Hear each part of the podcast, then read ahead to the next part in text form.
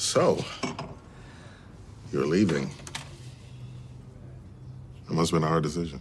Honestly, it wasn't. It's funny. On my first day here, I asked Jeffords to tell me about everyone. Told me you were a great detective, but the one thing you couldn't figure out was how to grow up. Well, I think you finally figured it out. Well, thank you, sir. I couldn't have done it without you. Over the years, you've sometimes referred to me as uh, something of a father figure. Did I? I didn't realize that. But I want you to know if I had had a son and uh, he had turned out like you, I would be very proud of him.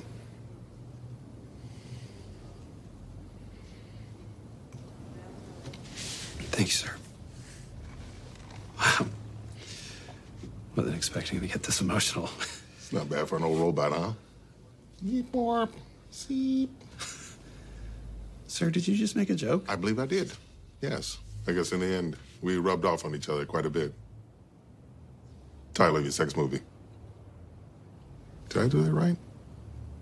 It was perfect. Rest in peace, Andre Braugher. An anthology about the bad, the short lived, and the forgotten shows and events in television history.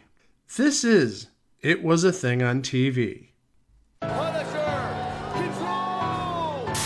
Hey, before I change my mind! I give you Super Train.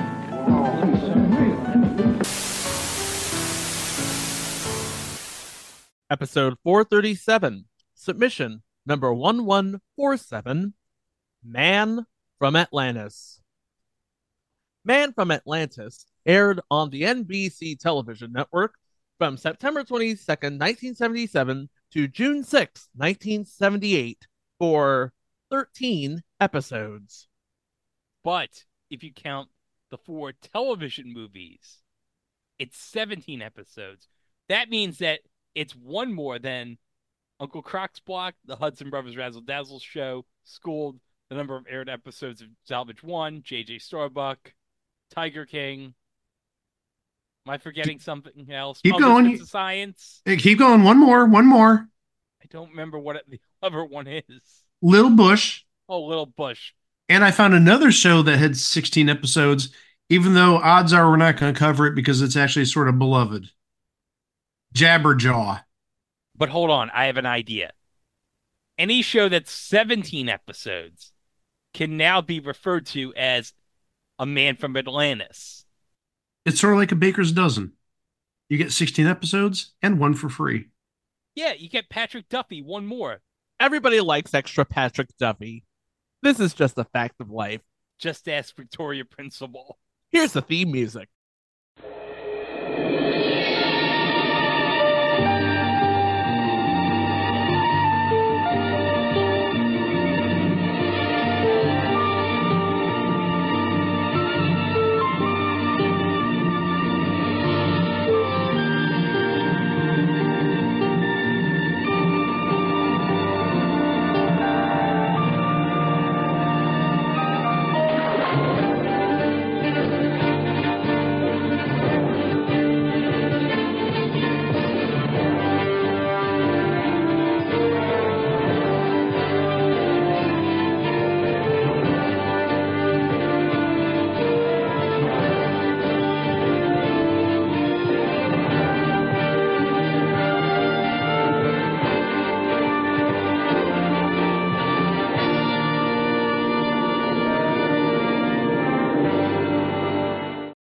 Well, guys, the Aquaman is still at the theaters as we are recording this and as you are listening to it. But instead of Jason Momoa, we are getting Patrick Duffy. That's right, Bobby Ewing, Frank Lambert, the host of Bingo America, season one. But would people actually watch a TV show about a guy who's the last son of a lost civilization? Sure. Yeah, I'm thinking to myself, this is the age of Star Wars, so obviously the answer is yes. Let me note This came from a series of television movies in 1977, and the first of which aired about two and a half months before Star Wars was theatrically released. And the thing about those TV movies, the one that aired in March basically served as the pilot for the TV series. NBC aired it and people watched it. I mean, a lot of people watched it. It is one of the top draws of the week of March 4th, 1977, when it first aired. On the strength of that, they ordered three more movies. On the strength of those, they ordered an entire series. Or, equally plausible, they ordered two seasons, and the first season was edited into three two hour movies. Unfortunately, the data just isn't out there. All we have is our backstory. And the backstory goes like this An amnesiac man is washed up ashore. He looks like any other man, but with bright green eyes and webbed hands and feet. From this, we are led to believe that he is the last known inhabitant of the lost city of Atlantis. He possesses exceptional abilities, including the ability to breathe underwater and withstand extreme depth pressures, as well as superhuman strength. His eyes are unusually sensitive to light, and he swims using his arms and legs in a fashion, according to Truth by Consensus Wikipedia, suggestive of an underwater butterfly stroke or a dolphin kick. The man, given the name Mark Harris by the Foundation for Oceanic Research, assists said foundation in top secret research and exploring the depths of the ocean in a submarine called the Cetacean. Submarine is crewed by Harris, the resident doctor Elizabeth Merrill, who had nursed Mark Harris back to health, and C.W. Crawford Jr., who is basically bankrolling the whole thing. However, there's trouble in the waters in the form of the villainous Mr. Schubert, among others. He's just the most prominent big bad. Man from Atlantis was the brainchild of American screenwriter and playwright Mayo Simon and American producer Herbert F. Solow. If that name sounds familiar, I'm sure it sounds familiar to you because, if I'm not mistaken, he was the executive in charge of production at Desilu or Paramount when they were doing Star Trek. Yes. Okay. According to Truth by Consensus Wikipedia, Solow oversaw the development, sales, and production of Star Trek, Mission Impossible, and Mannix. So he would be working for Lucille Ball at the time then. Correct. Mayo Simon wrote the pilot with Herbert F. Solow developing the series. So obviously, a match made in heaven. Uh, some of Mayo Simon's early credits include Future World, the sequel, but not really, of Westworld, the original movie. Yes. And guys, you do know who is in Future World, right? Peter Fonda. Well, that's not where I'm going with this. I was like, I know Peter Fonda, Yul Brynner is in a dream sequence, which is just absolutely nuts if you think about it. Because Yeah. I've actually seen Future World. Allen Ludden and Betty Whiteheard. Future Thank World. you. Jeez. Not joking. Oh, Peter Fonda, Blythe Danner, Yul Brynner, Allen Ludden, and Betty White. He was one of the writers behind that. So obviously, some science fiction street cred in this premise, as is evidenced by the plot of the pilot, which he wrote, and I've got it right here. After a violent storm at sea, the inert body of a man is found on the beach near the Naval Undersea Center. Equipped with webbed hands and gills instead of lungs, he can breathe underwater, swim faster than a dolphin, and dive to depths of at least seven miles. He is nursed back to health by Dr. Elizabeth Merrill and given the name of Mark Harris. In return, Mark agrees to help the United States Navy recover a lost missing submarine carrying top military officials. Deep in the ocean, Mark discovers an enormous undersea habitat constructed by Mr. Schubert, a maniacal scientist who has gained the assistance of kidnapped scientists from various nations via mind control bracelets and plans to destroy all the nations of the world with their own nuclear weapons. So, to review, and this is a spoiler alert, it is the exact opposite of the giggle episode of Doctor Who. So Patrick Duffy doesn't turn into another person. I can only wish. And yeah, instead of the bracelets suppressing your urge to act out, it actively encourages it. Now hold on. Do we want to describe for Mike what happens in the regeneration sequence? Mike, are you ready for this? Okay. the toy maker, played by Neil Patrick Harris, shoots the laser that was supposed to disable a Korean satellite that's enabling a mind controlling giggle on all television, actually anything with the screen, shoots it directly into one of the doctor's hearts, and he starts to regenerate, regenerate, regenerate, regenerate. On one side, you have Donna. On the other side, you have Mel Bush, who returns for the special. And you think he's going to regenerate to another face, but no. Instead, he asks both Donna and Mel to pull each arm in each different direction. And what happens is just one of the most incredible, one of the most heartwarming scenes I think I've ever seen in the franchise. I rarely say I feel like I need to watch this episode twice. I felt like I needed to watch this episode twice. But they pull the doctor and he starts to split apart into the 14th doctor, played by David Tennant, and the 15th doctor, played by Ncuti Gatwa. Yes, I researched how to pronounce his name. Oh, thank God. I was wondering how you pronounce that. So we have two doctors at the same time. And 15's like, well, don't just stand there. Push. So they literally split into two doctors. And it is one of the most amazing things I think I've seen all year.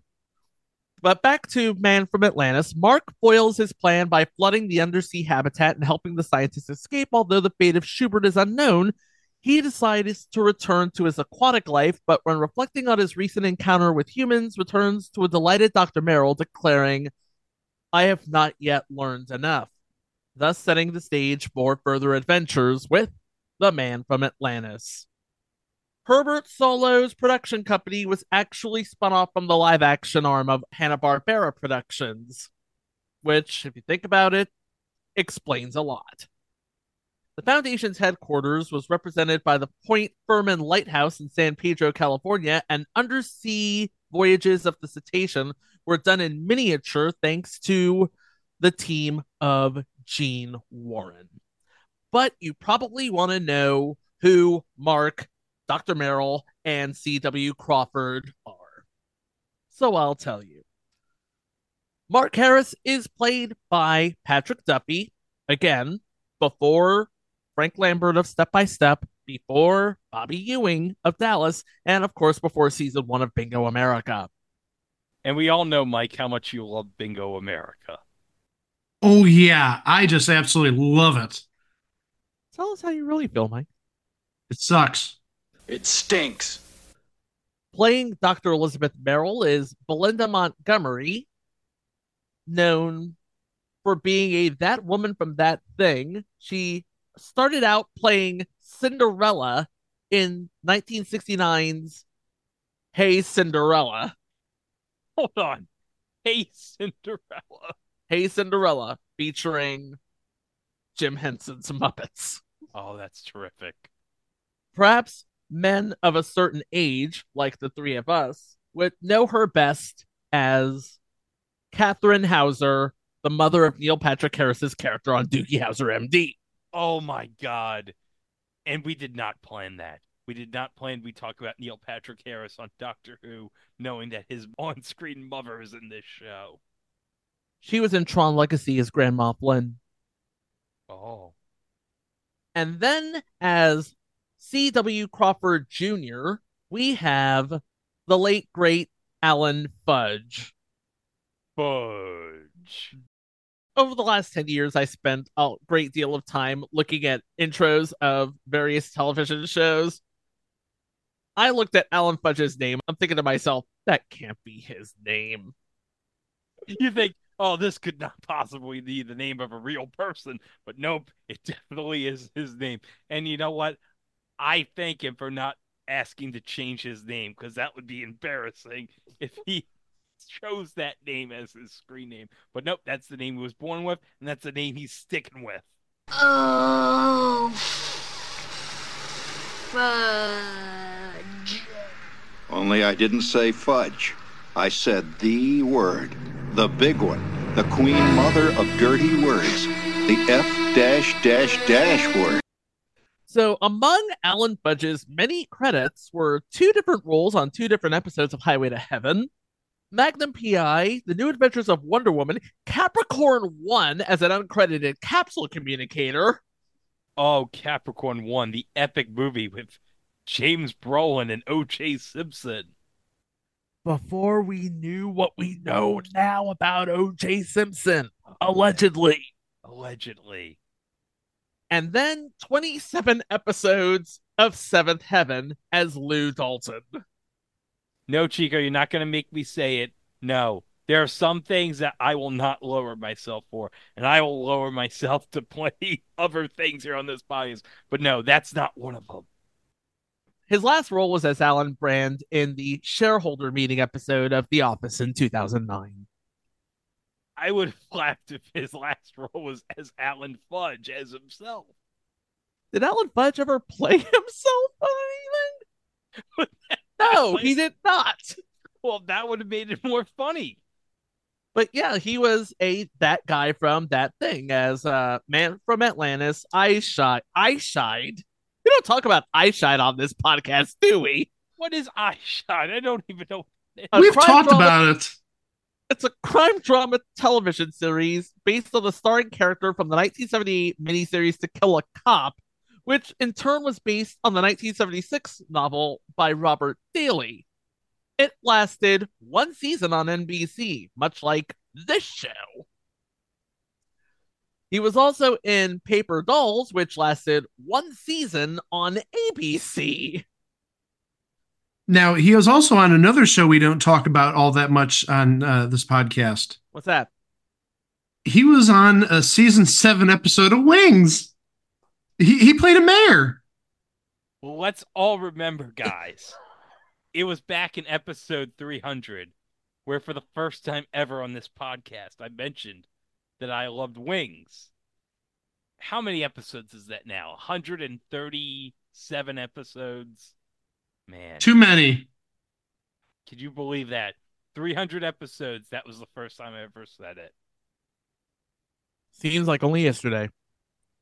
And then, as the villainous Mr. Schubert, we have somebody we already talked about earlier this year Victor Buono. That's right, because we talked about him in the Dick Tracy pilot. Dick, Dick Tracy. Tracy. He's a He's good a good cop. Cop. We almost did that in unison. Good job. Again, totally unrehearsed. But also, we've talked about Victor Buono a number of times in the past. Uh, I mentioned he was in the unsold pilot, The Rita Moreno Show, which is absolutely abysmal, and hopefully it appears online one day. And we also talked about him in Sorota's Court earlier this year. But also, we talked about him on Super Train. Oh, yeah. But let's not also forget he was King Tut in the Batman 66 TV show. Not to be confused with Batman 66. Yeah, because in Fat Man 66, it would have been King Tut, it would have been King Butt. He's got a fat ass. Fat asses! And then there was an ensemble cast that's just credited as Crew of the Cetacean, consisting of Richard Lawrence Williams, J. Victor Lopez, Jean Marie Hon, who is on future entry Ark 2, and Anson Downs. And in the 12th episode, there was a new female lead character introduced, Dr. Jenny Reynolds, played by Lisa Blake Richards. She was supposed to be sort of a pseudo replacement for Belinda Montgomery. According to IMDb, Lisa Blake Richards is best known as card player number two in Mr. Mom, Janet in Rolling Thunder, and the opening voiceover in 29 episodes of Dark Shadows from 1969 to 1970. What a career. Still at it, actually. She's not doing anything memorable, so don't even try and research it. Okay. The last memorable thing she did was one episode of Hart of Dixie. So we talked about one movie. Do we want to talk about the other three, or do we want to keep this strictly Well, we- series? We can keep it strictly to the show, but we can mention that the three other TV movies. The Death Scouts aired on May 7th of 1977. Killer Spores aired on May 17th of 1977. And The Disappearances aired on June 20th of 1977. And all four were released on home video back in the day. The first movie, we talked about it already. It's it was simply titled Man from Atlantis. Features guest shots from Lawrence Pressman, also of the Doogie Howser, and Philip Baker Hall. Philip Baker Hall was in an episode of It's a Living, but Greg, he was Joe Bookman on two episodes of Seinfeld Oh, yes. The library, and of course, the finale. The Library, great episode. The finale, not so much. Movie number two, titled Man from Atlantis 2 The Death Scouts. A human scientist capable of living underwater discovers similar alien life inhabiting human bodies and looks to them for a clue to his origin.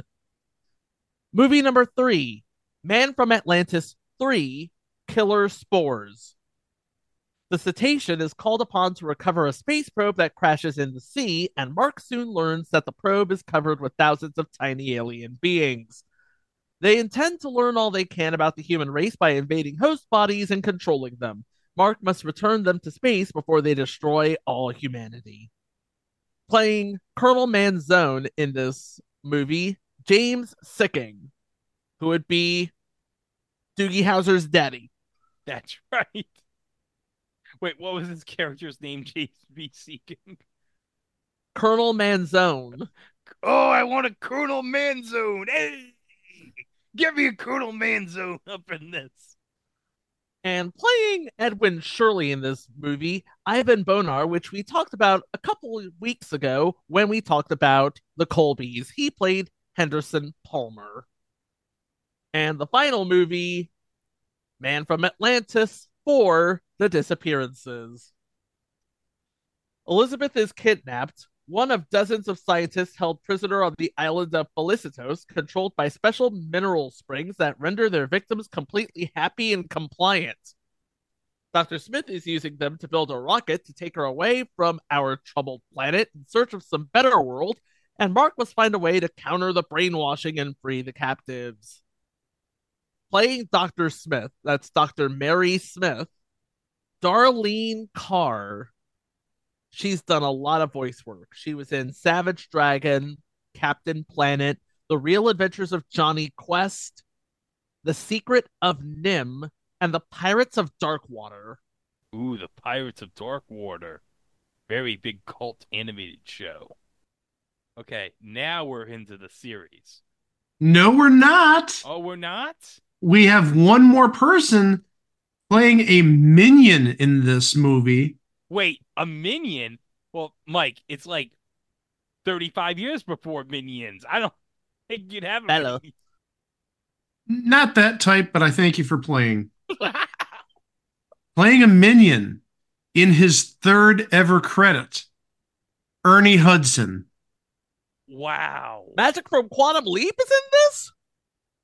Well, I was thinking from Ghostbusters, but your mileage may vary on that. Winston. So yeah, now we can get to the TV series proper. Episode one, and this aired September 22nd, 1977. So we had a whole summer to get pumped for the series. They start with Meltdown.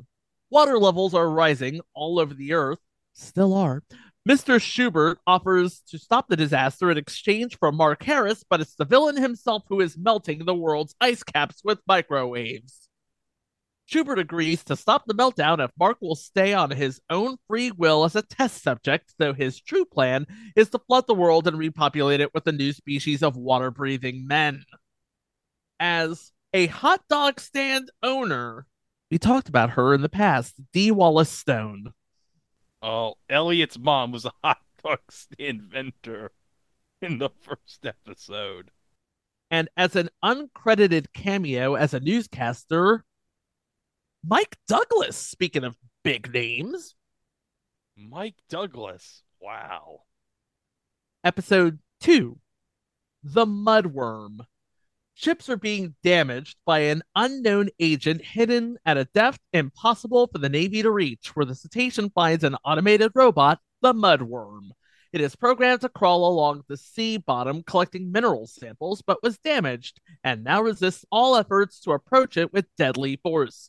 Mark manages to shut down the robot and haul it inside the cetacean. But when it reactivates, it will destroy everything in its path in an effort to escape. That includes Mark. Episode 3 Hawk of Mu.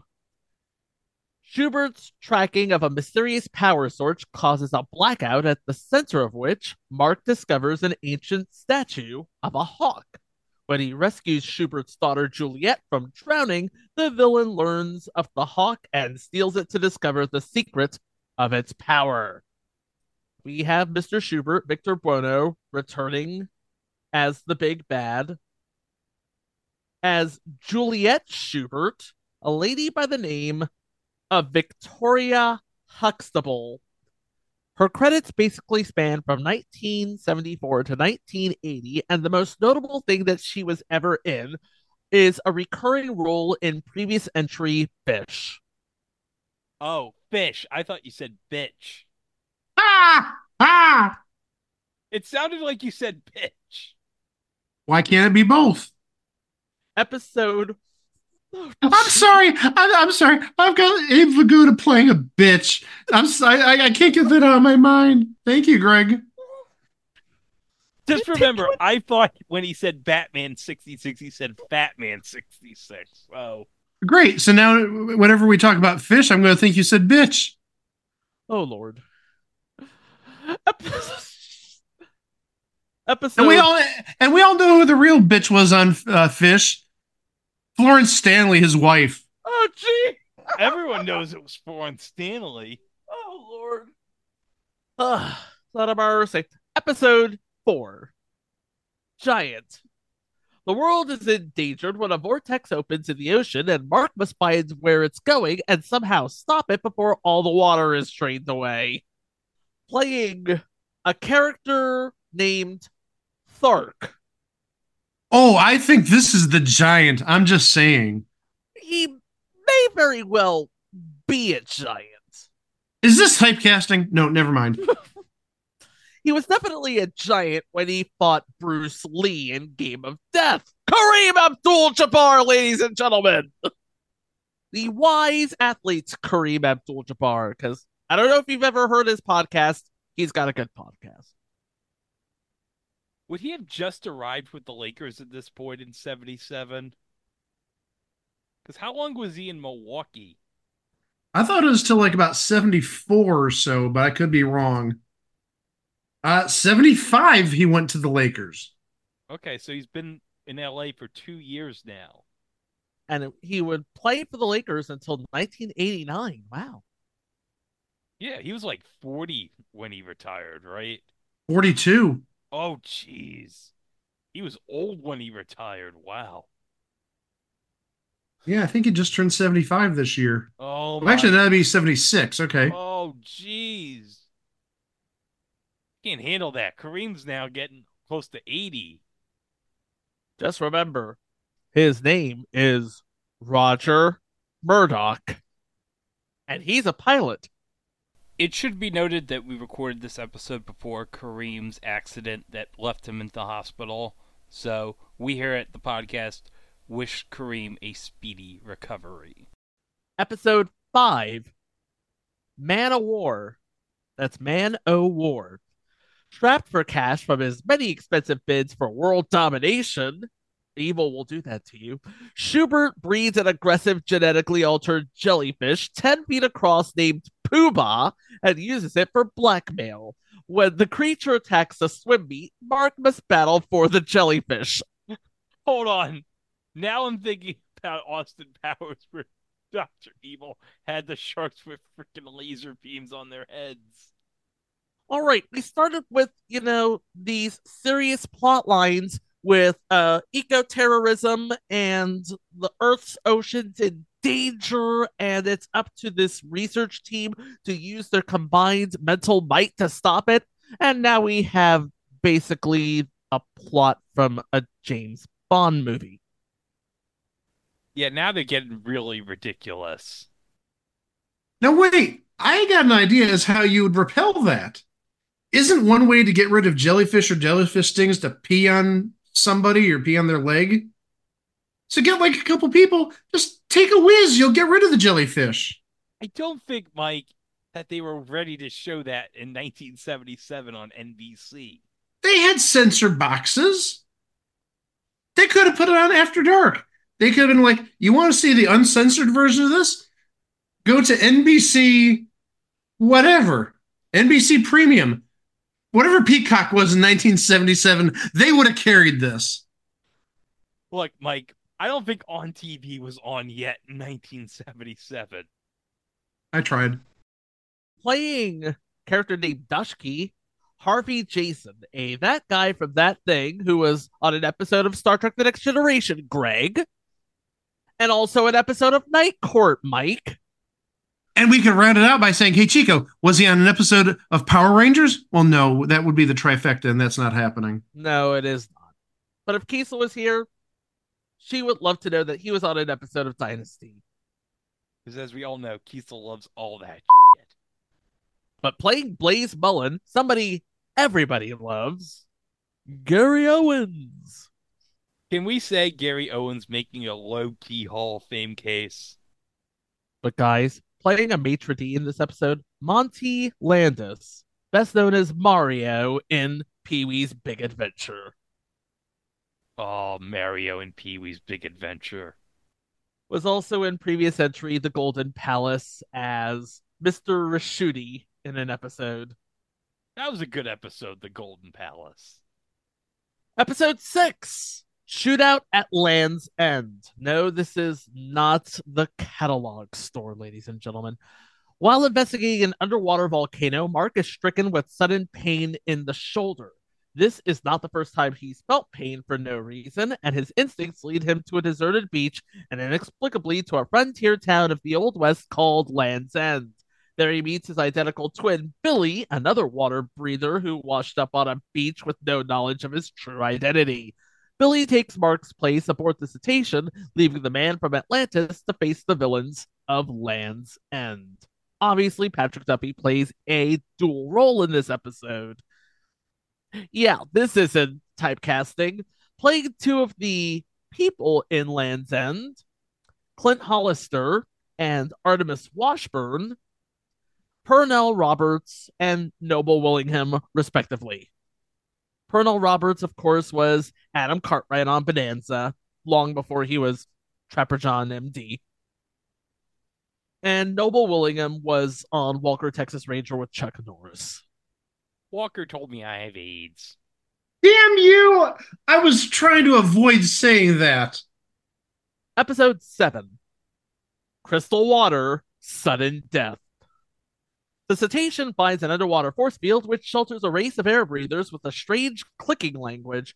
Mr. Schubert forces the clicks to mine crystal for him, but taking the crystals will cause the field to collapse and kill them all unless Mark can intervene. One of the clickers, Havergal, played by a man we don't talk about a lot on this podcast, except when we really do, Rene Auberjonois. Nothing? Well, Benson in Deep Space Nine.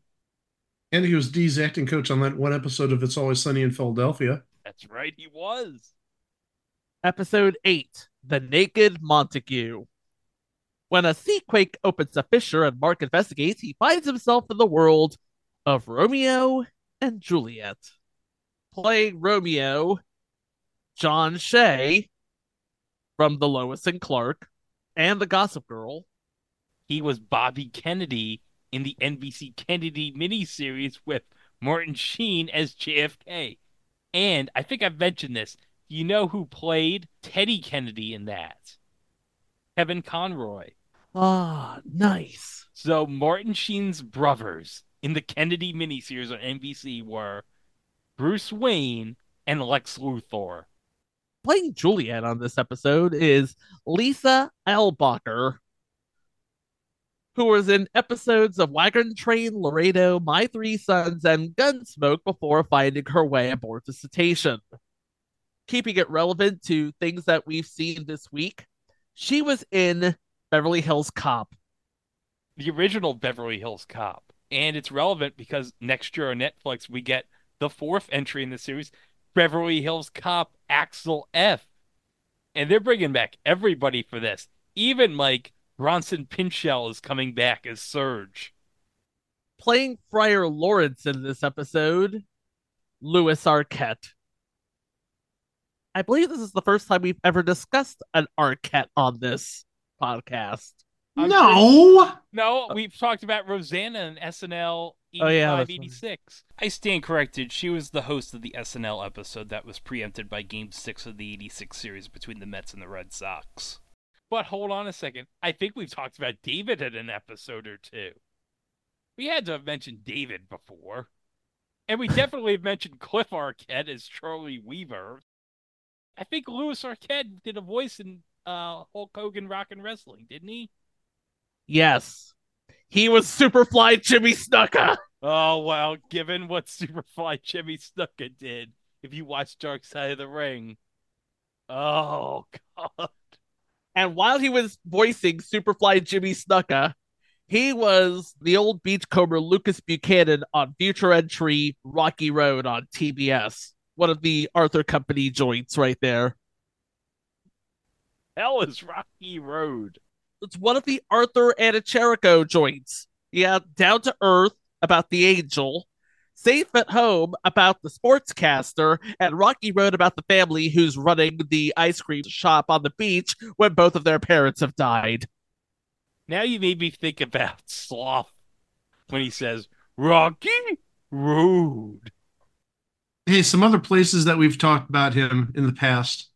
He was on an episode of Delta House, an episode of Tenspeed and Brown Shoe, and he was on an episode of E slash R. So possible future Hall of Famer. I really think if he's in, he's getting in because of Hulk Hogan's Rock and Wrestling, to be honest.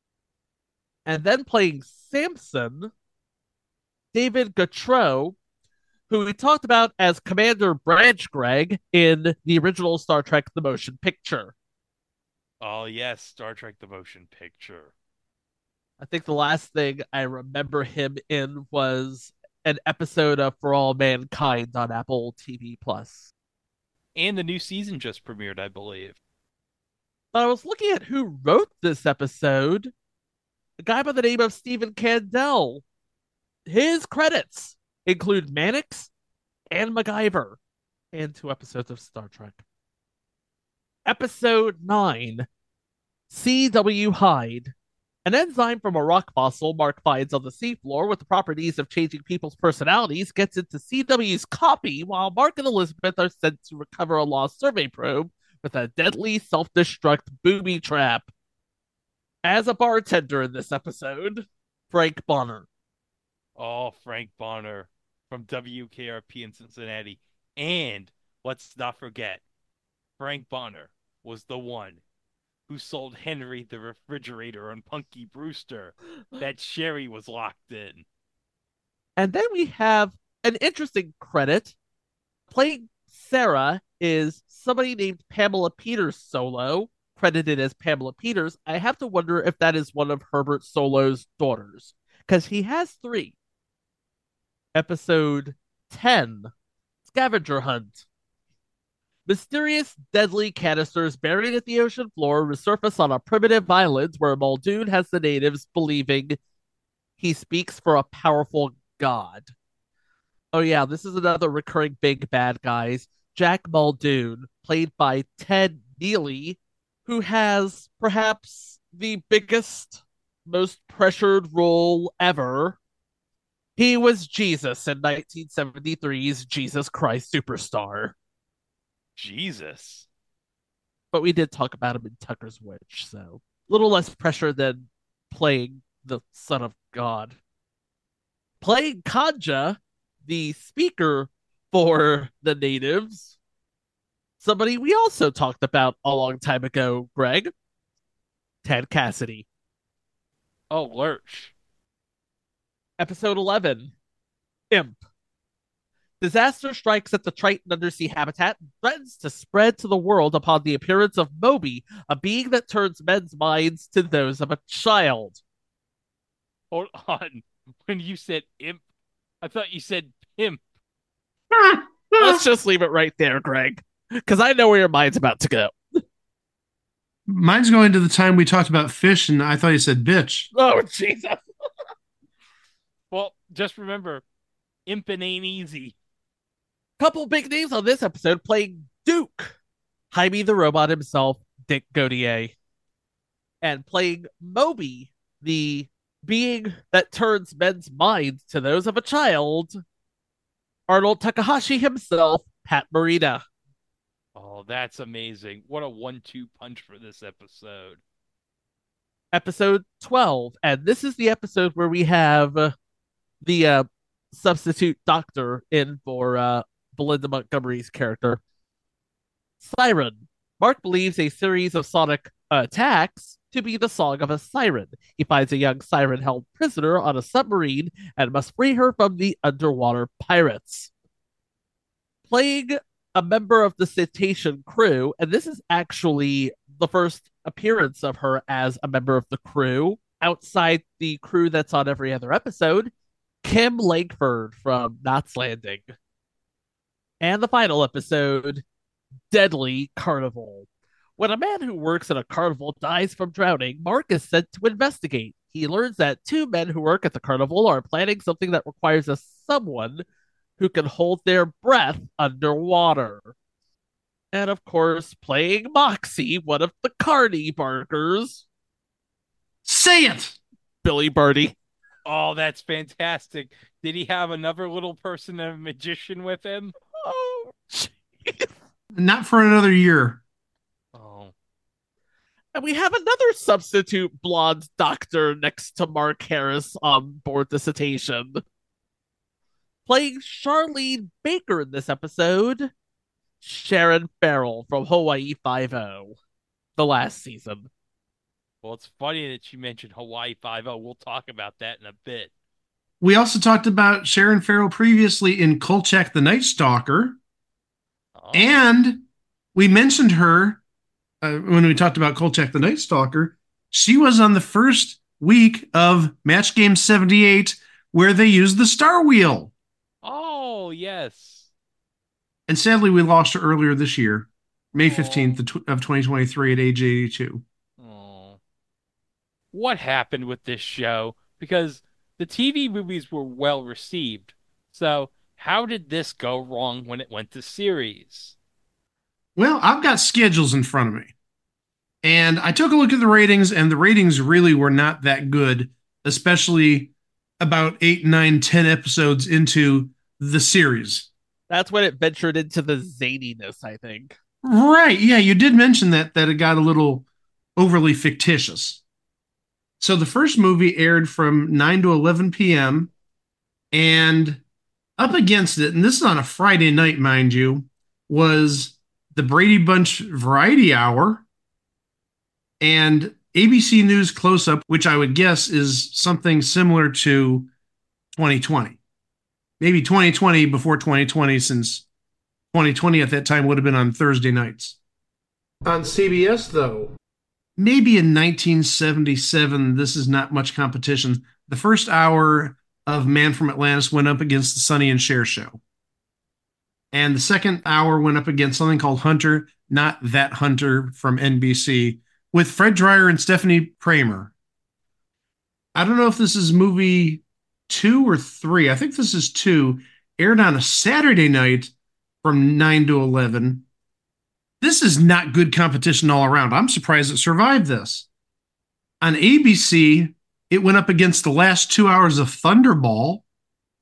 And then on CBS, remember CBS's comedy night then was Saturdays.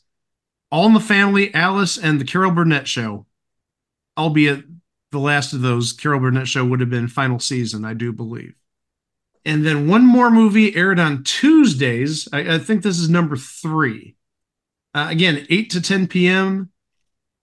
I have the ABC competition. The CBS competition was preempted here. ABC had Happy Days, Laverne and Shirley, and the first hour of Rich Man, Poor Man. That's tough right there, the eight to nine hour. Uh, and then the CBS, like I said, was preempted here in Cleveland for Indians baseball versus the Minnesota Twins. That would have been kind of yeah in 1977. But then we get to the series proper. I've got this hopping all around. I saw it at nine, I saw it at eight. I believe this is the first episode of the series proper. Thursday, September 22nd, it aired at 9 p.m. till 10. On CBS, it went up against Hawaii Five O. There's your Hawaii Five O reference. I think you were making earlier. Yes, and that would have been third to last season, I believe. Yeah, because uh, it ended in 80, so this would have been 77, 78. And then on ABC in that nine to 10 hour, you had Barney Miller, and this would have been third season of Barney Miller, I think, or fourth season. And oh, I hate saying this just because, well, this show aged horribly. Carter Country. That's right. Victor French. But sadly, without the sweet ass A's hat. Not much later, uh, October 13th, it did air in the 9 to 10 hour. Hawaii 5 was its competition on CBS again, but on ABC. Oh man, this is really bad for Man from Atlantis. 9 p.m., Three's Company. 9:30, soap. Oh. So you're talking probably first season or second season of Three's Company and first season of soap. No bueno. Then in December, it moved to Tuesday at 8 p.m. CBS aired some sort of special called Artemis Flag. I don't know what that is. But again, you want another one two punch from ABC? Happy Days and Laverne and Shirley. Do you know what it got replaced with on the schedule in wintertime, Mike? What was that? According to Truth by Consensus Wikipedia, the Chuck Barris Rah Rah Show. Oh my gosh. Wow. I don't even know what that is, and I consider myself an expert on Chuck Barris. I think we should say that uh, good friend of this podcast, Adam Needham, just released his book about the Gong Show. I'm really looking forward to that entry about the popsicle twins. Wouldn't it be something if he found them? So wait, you're wondering what the Chuck Barris Rah Rah show was? Yeah, it doesn't even have a link on Wikipedia. I have some capsules here. I'll give you one just to give you an idea as to what it is.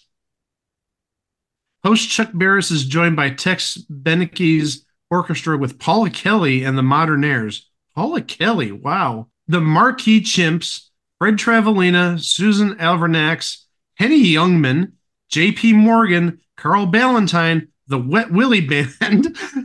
What Wet Willie? the I, I just, this? I'm the messenger. It, it says the Wet Willie Band. You do your own research. I'm not doing that. Look, they had me at Fred Travalena, so I'm sold instantly. Uh, Al Allen Peterson, The Four Coasters, Fiddlesticks, and The Unknown Comic. Now, I would have loved to have seen like Fred Travalena and the Unknown Comic do a set together. Okay, I have information about the Wet Willie Band. Wet Willie is an American rock band from Mobile, Alabama. Their best known song, Keep on Smiling, reached number 10 on the US Billboard Hot 100 chart in August 1974.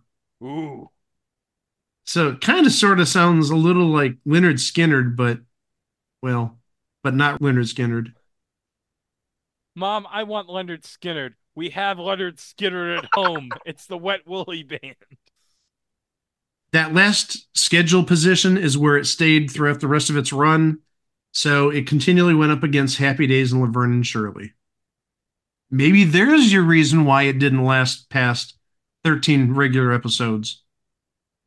But here's the thing, though it does have a bit of a legacy, this show Because Man from Atlantis will go down in history as the first American television show to be shown in communist China in 1980, where it aired under the title, and I'm getting this from our computer's uh, Chinese cousin here.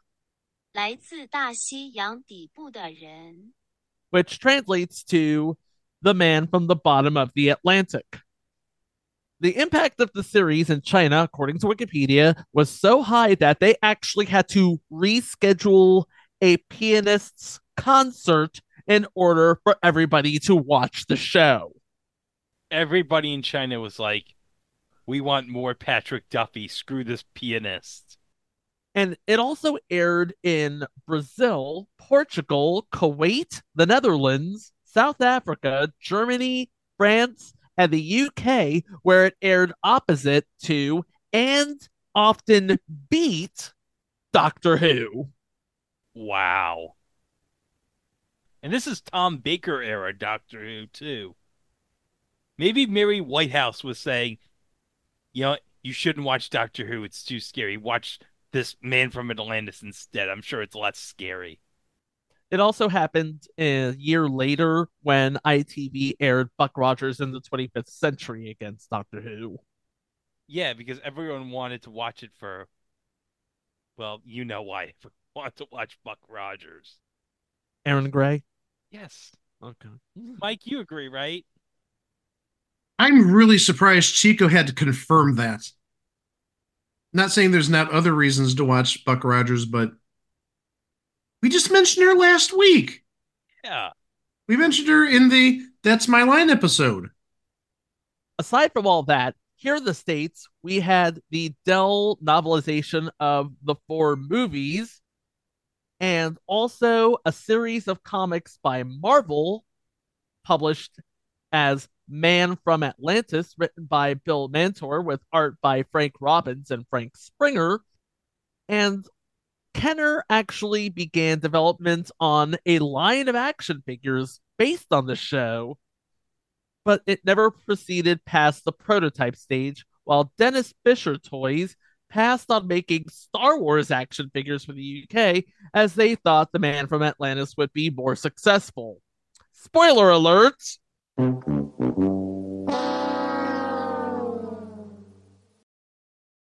It was not a success. They chose poorly.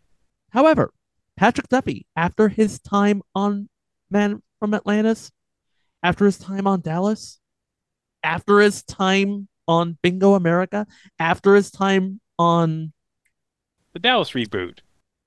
no, this would be during the time of his Dallas reboot, I think. Oh, okay. But after his time on Step by Step, wrote a sequel novel and described it as thus. This was in 2016, June of 2016.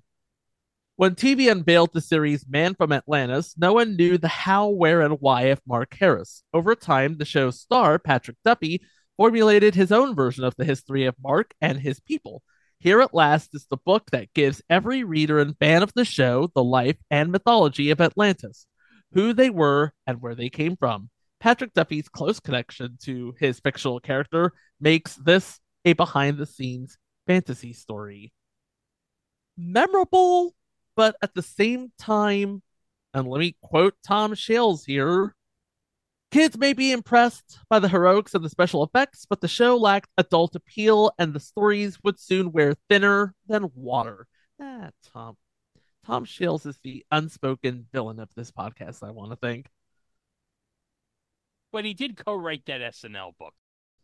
Earlier, I said, Hold oh, on, Remy. wait, Amy, what are you doing? I'm the unwritten villain on this podcast. That's right. Tom Shales can screw himself. You're the real villain of this. Yeah. podcast. That's right. Let Mike back in. I have to do the bit where we talk about home releases. Okay. Merry Christmas, everybody. Merry Christmas, whammy. The pilot film, as we mentioned earlier, was released on VHS by World Vision Home Video. Oh, hold on a second. This is the first time I'm ever going to say this on this podcast, but we should clarify. World Vision Enterprises Inc. is not affiliated with World Vision International, a religious and charitable organization. and re-released in 87 by Good Times Home Video and later released on DVD as part of Warner Archives manufacture on demand service from Warner Home Video on October 6, 2009. On July 26, 2011, Warner Brothers released Man from Atlantis, the complete TV movies collection on DVD featuring all four films as well as Man from Atlantis, the complete television series for Region 1 DVD. The pilot film was released on Blu ray by Warner Archive in 2019. However, if you cannot bother yourself with cumbersome physical media, all of the episodes of the series are available right now for a small fee on Amazon, Google Play, and Apple TV. What about Xbox Live Video Marketplace? Is it on that? Cannot verify one way or the other. Well, I can search right now because technically the Xbox Live Video Marketplace still exists, but it says movies and TV, so I can search for that. So is it? Uh, yes. I don't know if it's the TV movie. I think the TV movie you can watch there on there. No, it says watch on Prime Video, so no. Okay, so we can add Prime Video to that. So, Aborted Toys, a novel, and you can watch the show digitally as of this recording. Not bad for a show that got kind of hokey at the end.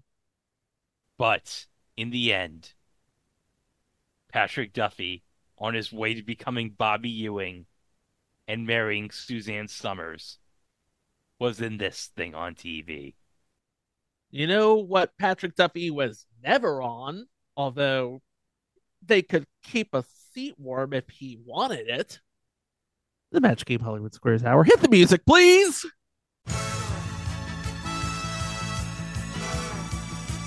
It's time for this weekend match game.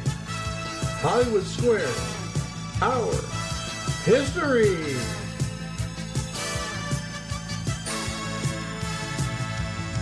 Oh, this is going to be the epic week that we've been waiting a long time to talk about because this is Christmas week 1983. So, Mike, let's just get the cat out of the bag right now. Your celebrities this week, in no specific order, you had Leonard Frey again, Jim J. Bullock, Judy Landers, America's Sweetheart Nedra Volz, Victoria Holman, Greg's Oh. favorite, Oh, uh, Victoria Holman on this. Oh my God. Oh, until we get to Katie DeMeda, this was the first person that stole my heart after Rebecca Balding. So it was Rebecca Balding, Victoria Holman, then Katie DeMeda. and also Marty Cohen, Jimmie Walker, and the one and only Tom Poston. So this week, really all the fun started happening on the Thursday episode. Because on the Thursday episode, you had a $30,000 win with Leonard Frey. But then Friday, maybe, in my opinion, one of the best episodes of the series. You got to see the big light board show Christmas trees, and the six people who played the match game part sang Christmas carols at the start of the show. And Gene actually mentioned that there's 768 different squares on the match game board, that light board. with 2,304 total lights. Or actually, if you just do the quick math, 768 times 3. So I'm guessing they had probably like a red light and a white light or a yellow light, and I'm guessing the other color must be blue. So you could uh, basically create a number of different color combinations. If you do red and the blue, you get purple. So a little bit of science and color there. But also on Friday, this is something we've talked about continuously for four years, if not longer. Tom Poston had a mini coma during the super match on the episode before Christmas. Took a nap during the super match. Oh, what? What do you mean I took a nap during the super match? Oh no. And if you think the fun ends on this week, next week is even better. And then really the week after that is even better. Rubber. Don't give it away. They don't deserve it. Okay. We'll get to that in two weeks, but next week is also a big week. Another week we love around here. Back to Chico to wrap up this episode. Well, time for us to surface from the briny deep, but you can always go to our website at itwasathingontv.com where you can listen to the 436 episodes that preceded this one. We've got all sorts of bonuses, mini-sodes, live shows, instant reactions, extended versions, the whole nine yards. Remember, we are on all social media, including Instagram, Threads, Mastodon, at It Was a Thing on TV, except for Facebook, where we are at It Was a Thing on TV podcast. And if you are looking for us on Mastodon, be sure to search for us at It Was a Thing on TV at TVWatch.party. Don't forget to subscribe to the podcast wherever fine podcasts can be streamed. And don't forget, we are also on YouTube where you can like, subscribe to our channel, hit that notification bell so you can stay up to date to all of our future entries, including we put the choices out. You voted, and now we're going to cover your choice for 2023's Viewers' Choice Special. Will it be the adventures of Geena Davis as a single female lawyer negotiating San Francisco? Single female lawyer having lots of sex. Will it be a game show involving puppets? Or will it be Bruce Campbell as a steampunk cowboy? But all of that is coming up next time, this Thursday, right here on It Was a Thing on TV. Thank you ever so much for listening. Please stay safe, be kind to one another, and we will see you for the next one. Wow! Come on, everybody. Let's sing a song. Oh, uh, uh, left foot, right foot, left foot, right foot, left foot, right foot, left foot, right foot,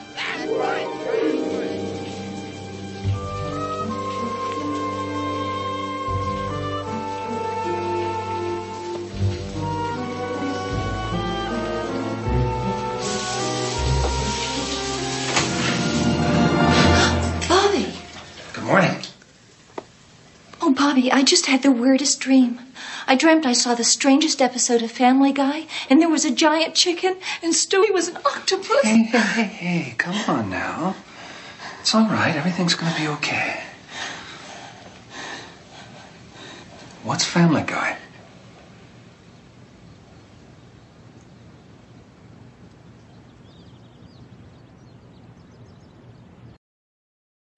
And